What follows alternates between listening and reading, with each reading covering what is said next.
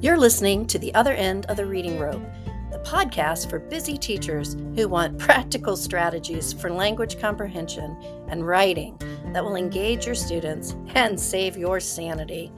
I'm your host, Leslie Lausten, a former reading specialist and coach. Let's get on to the show. We're busy people.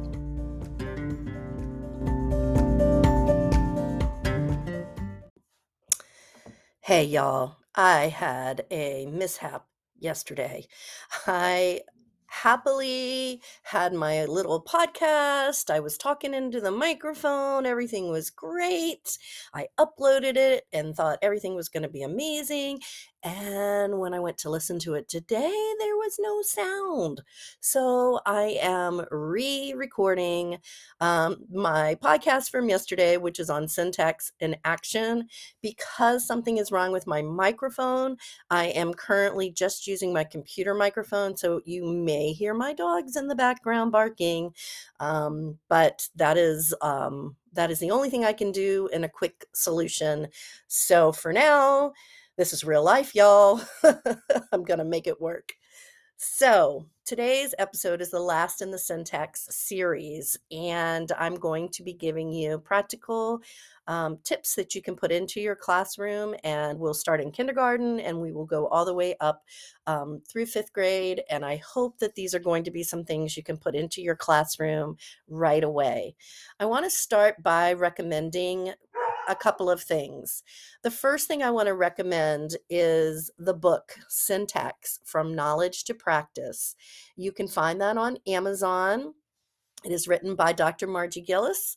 And um, I personally purchased the Kindle version, which was only $10 as opposed to the paper version, which was 35 um, And it has everything I'm going to go over and more written out in easy to follow steps. So, highly, highly, highly recommend it. The second thing I want to recommend is going to the Literacy How website because on the Literacy How website, you can find all kinds of webinars, resources. Um, it's a plethora of information. And then the third thing I'm going to recommend is the YouTube playlist for Literacy How uh, because that is where you will see some of these um, practices that I talk about today put in action in real classrooms and especially the um, action and name or tell me mores are really, really good to see how the teacher explicitly introduces those skills to her students. So, without further delay, and with a dog in the background, let's get started. There she is. Okay, so um, the first activity we're going to talk about is a great one for your K and 1 students, and that is word sorting we are going to be looking at um, pictures that you can put on a pocket chart, you can cut out and put in a station. Um, and these pictures will have what we refer to as namers and actions. Now, namers are nouns and actions are verbs. But in the very beginning, when we're starting, we call them namers and actions. So you can put these pictures in your pocket chart. Um, examples might be if you're learning about fall, maybe you would have a leaf, maybe you would have a sweater, you might have um, a, a, little girl walking, you might have, um, you know, a bear for example, and then your actions are going to show what those um, namers are doing. So you start off by asking the students to pick a namer and an action, and then you ask them, who, do. So what does your namer do? What is your who, your namer? What does the action? What do they do?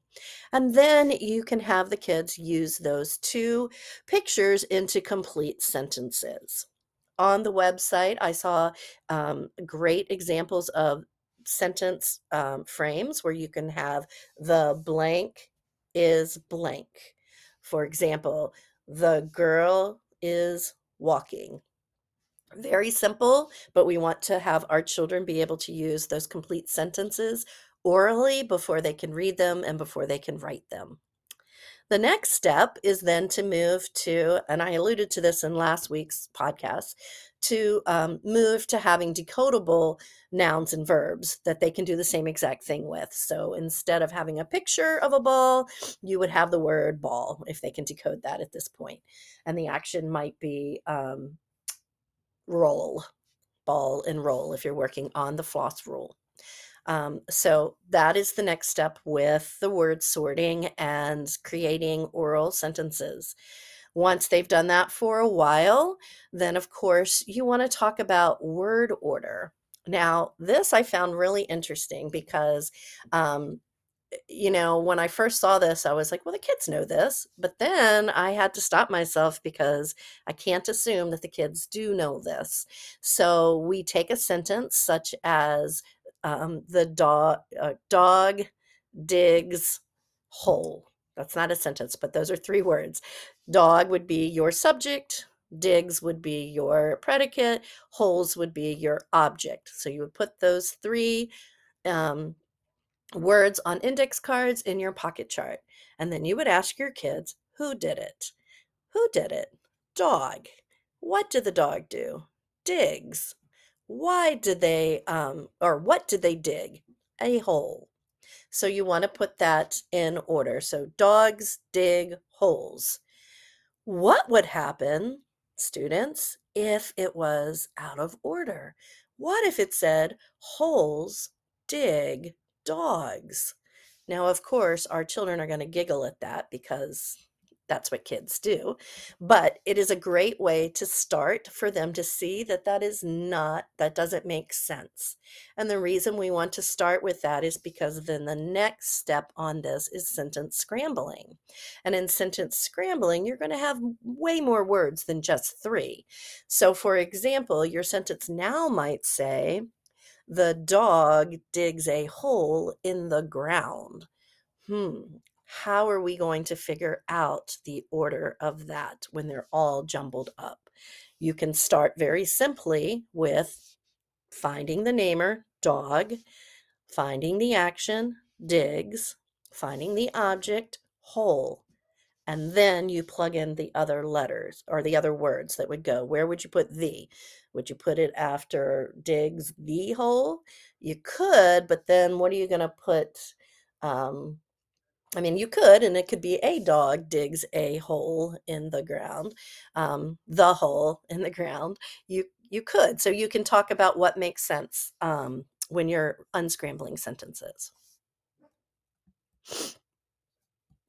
The next thing um, are the two activities that I highly recommend you watch the videos on. They are called Tell Me More. And the first one is Action Tell Me More. So um, after you've worked on building these simple sentences, then you give them a picture. Um, and, and the example that was on the video was of a frog leaping to a leaf. Um, and so you ask the kid, what is the action of this neighbor, namer? So the students in the video were able to say the frog is jumping or hopping um, from one leaf to another. They're telling more on the green leaf, things like that to get them talking more about these um, about what the frog is doing. And that's what we want them to do. So we teach them that there are three ways to describe an action. Now, this goes back to adverbs that we talked about last week, right? So, three ways to describe an action would be when, where, and how. So when we teach them when, we're going to be sharing with them pictures of um, nighttime and um, maybe um, morning time, or you might have um, long ago, pictures like that. With where, you're gonna we're gonna dig into where just a little bit more um, we're gonna be teaching them about positional words with where and then with how you're going to be you know digging into that a little bit more as well. So for where um, the teacher had a selection of pictures on her screen um, and one was in a city one was at a playground one was in a crib one was in a tree Um, and then she also had a word bank up there, and this was would be early first grade or second grade. And the word bank for positional words were in, on, at, under, and next to. And the students had to use those word banks, use the words in the word bank to describe the namer. So we talk about having um, or to describe the action. I'm sorry, not the namer, the action. So if we have um, the baby as our namer, the baby slept, where would describe where the baby is sleeping in a crib. The cab was driving. Where was it driving? It was driving um, in the city. So I thought it was a perfect way of describing um, expanding sentences with first and second graders. Um, they also recommend that you spend time on just one of the three questions.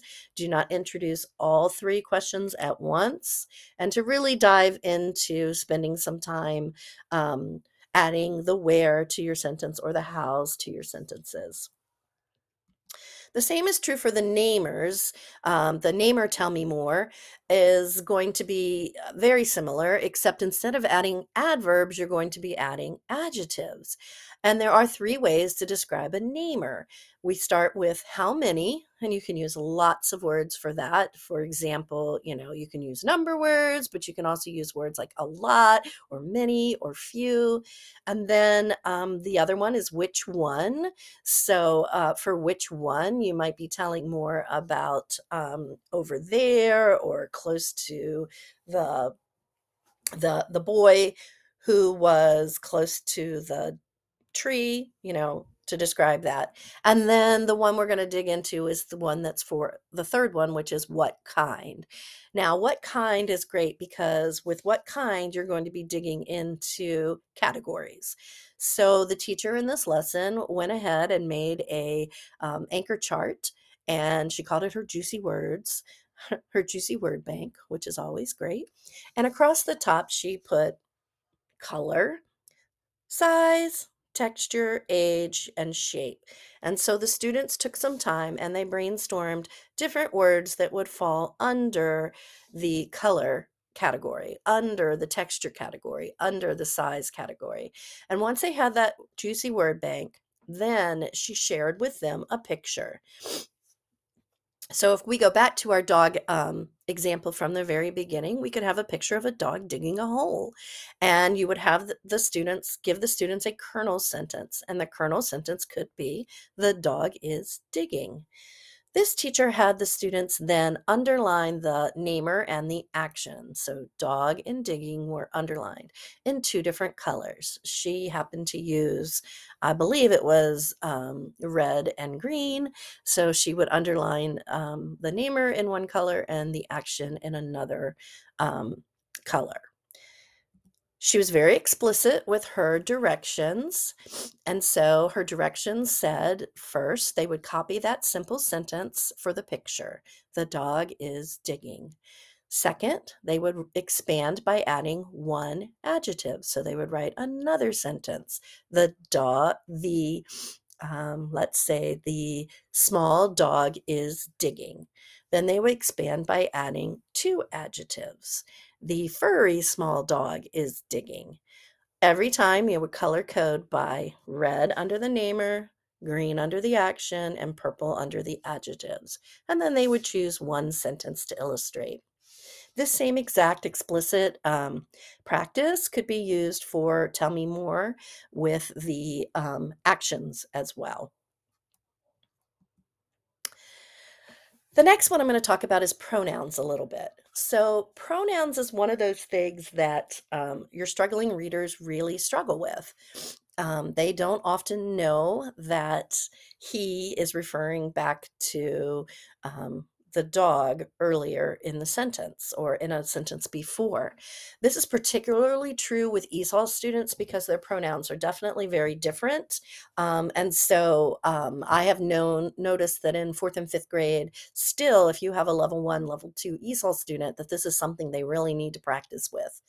So one of the things you can do at first is to show them the very simple personal pronouns um, and then try to match them to pictures. So you could have she, he, and match them to a picture of a boy or a girl or a man or a woman an apple um, that you can match to the to the um, to the objective pronoun, which would be it, um, and get them so that they can identify what a pronoun is referring to. That's a first step with any struggling reader, no matter what grade level they are.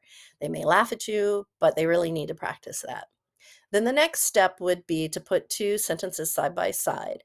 Um, the one sentence may say, um, the girl ran, and then the second sentence may say, the girl fell.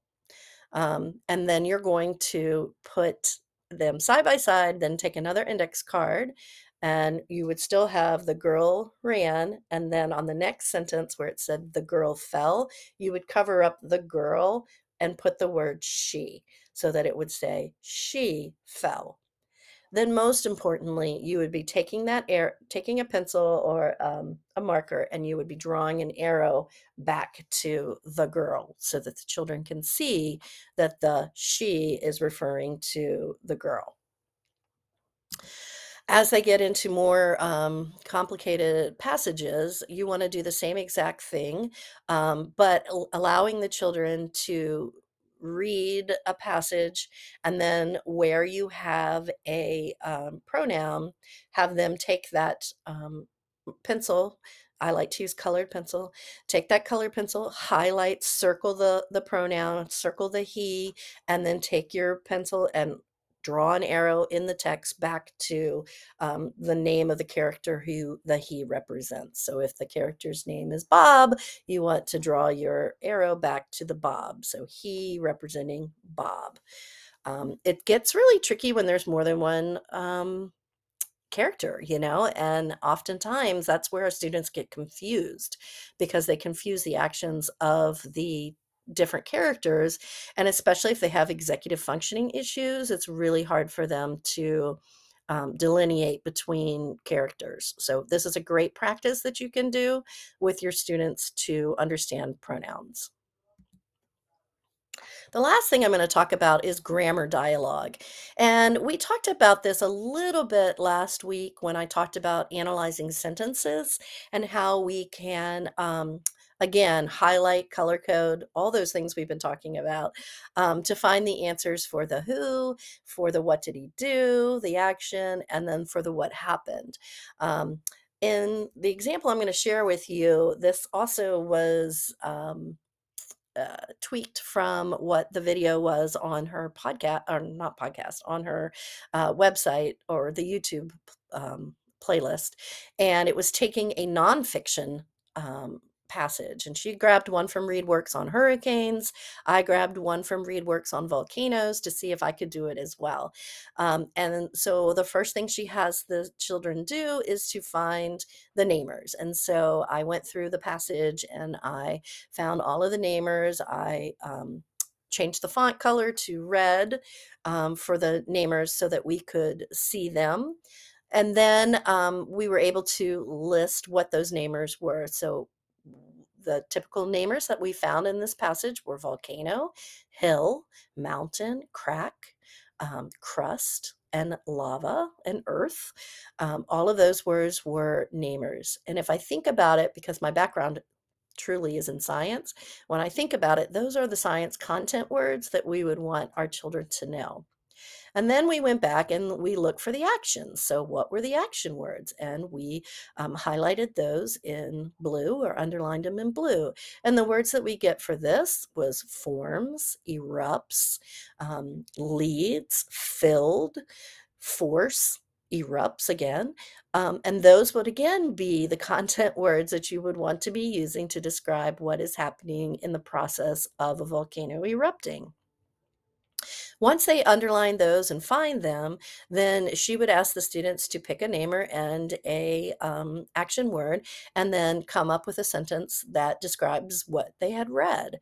Now, this is a great summarizing activity because our students often can read the words fluently, but they don't really understand what it is that they're reading um, because they're word callers. And so this gets them to really really focus in on what they've read. They say it first, and then eventually they're going to be writing those down um, on a notebook or on a piece of paper or whatever um, to record what it is that they learned from the passage. You want to ask those clarifying questions Where does the lava come from? Why does it erupt? How does it erupt? And then they're going to use those verbs and those nouns and they're going to expand their sentences to create a meaningful sentence about this nonfiction tab um, passage that they just read. While she's describing this, she uses a term that is called peer. And peer is the routine that she uses. And, and this is something I've heard from Anita Archer as well. So P stands for prompt, ask the students to tell about their sentence. E is you're, you're going to evaluate them, evaluate their response. Are they correct? Are they not correct? If they're correct, you want to give them that positive praise and say, absolutely, you got it. If they're not correct, you want to you want to give them those guiding questions to go back and say, hmm, let's look at this again, right? The next E is expand. So we want to add that information to their response. And then at the very end, we're going to repeat it, repeat that full sentence that they found. Um, and that will help them to solidify their understanding. Peer is a great strategy um, and one that we will definitely be seeing more of in the future. So that is what um, my final um, foray into syntax um, was meant to be. I apologize if any of you tried to listen to this earlier and got nothing. um, but, you know, it's life, right? It's life. So, um, I personally am going to be using this um, in the coming week with my first and second grade teachers for a little PD, um, and we're going to practice it. And I will come back and let you know how that um, goes um, in the in the classroom. I'm really excited to see um, some of our um, ESOL students in second grade in particular try this and see what they um, take away from it. I can't wait. Next week, I'm going to be starting a new series, and it's um, using the research of one of my favorite, favorite, favorites, um, and that is Miss Anita Archer. And I'm going to be using um, some of her tips and tricks for explicit instruction because sometimes it's not about the plan, it's more about the delivery. And that's what I want to dive into next. Hey guys, thanks for listening, and hopefully, I will not have another snafu like this again. See you soon.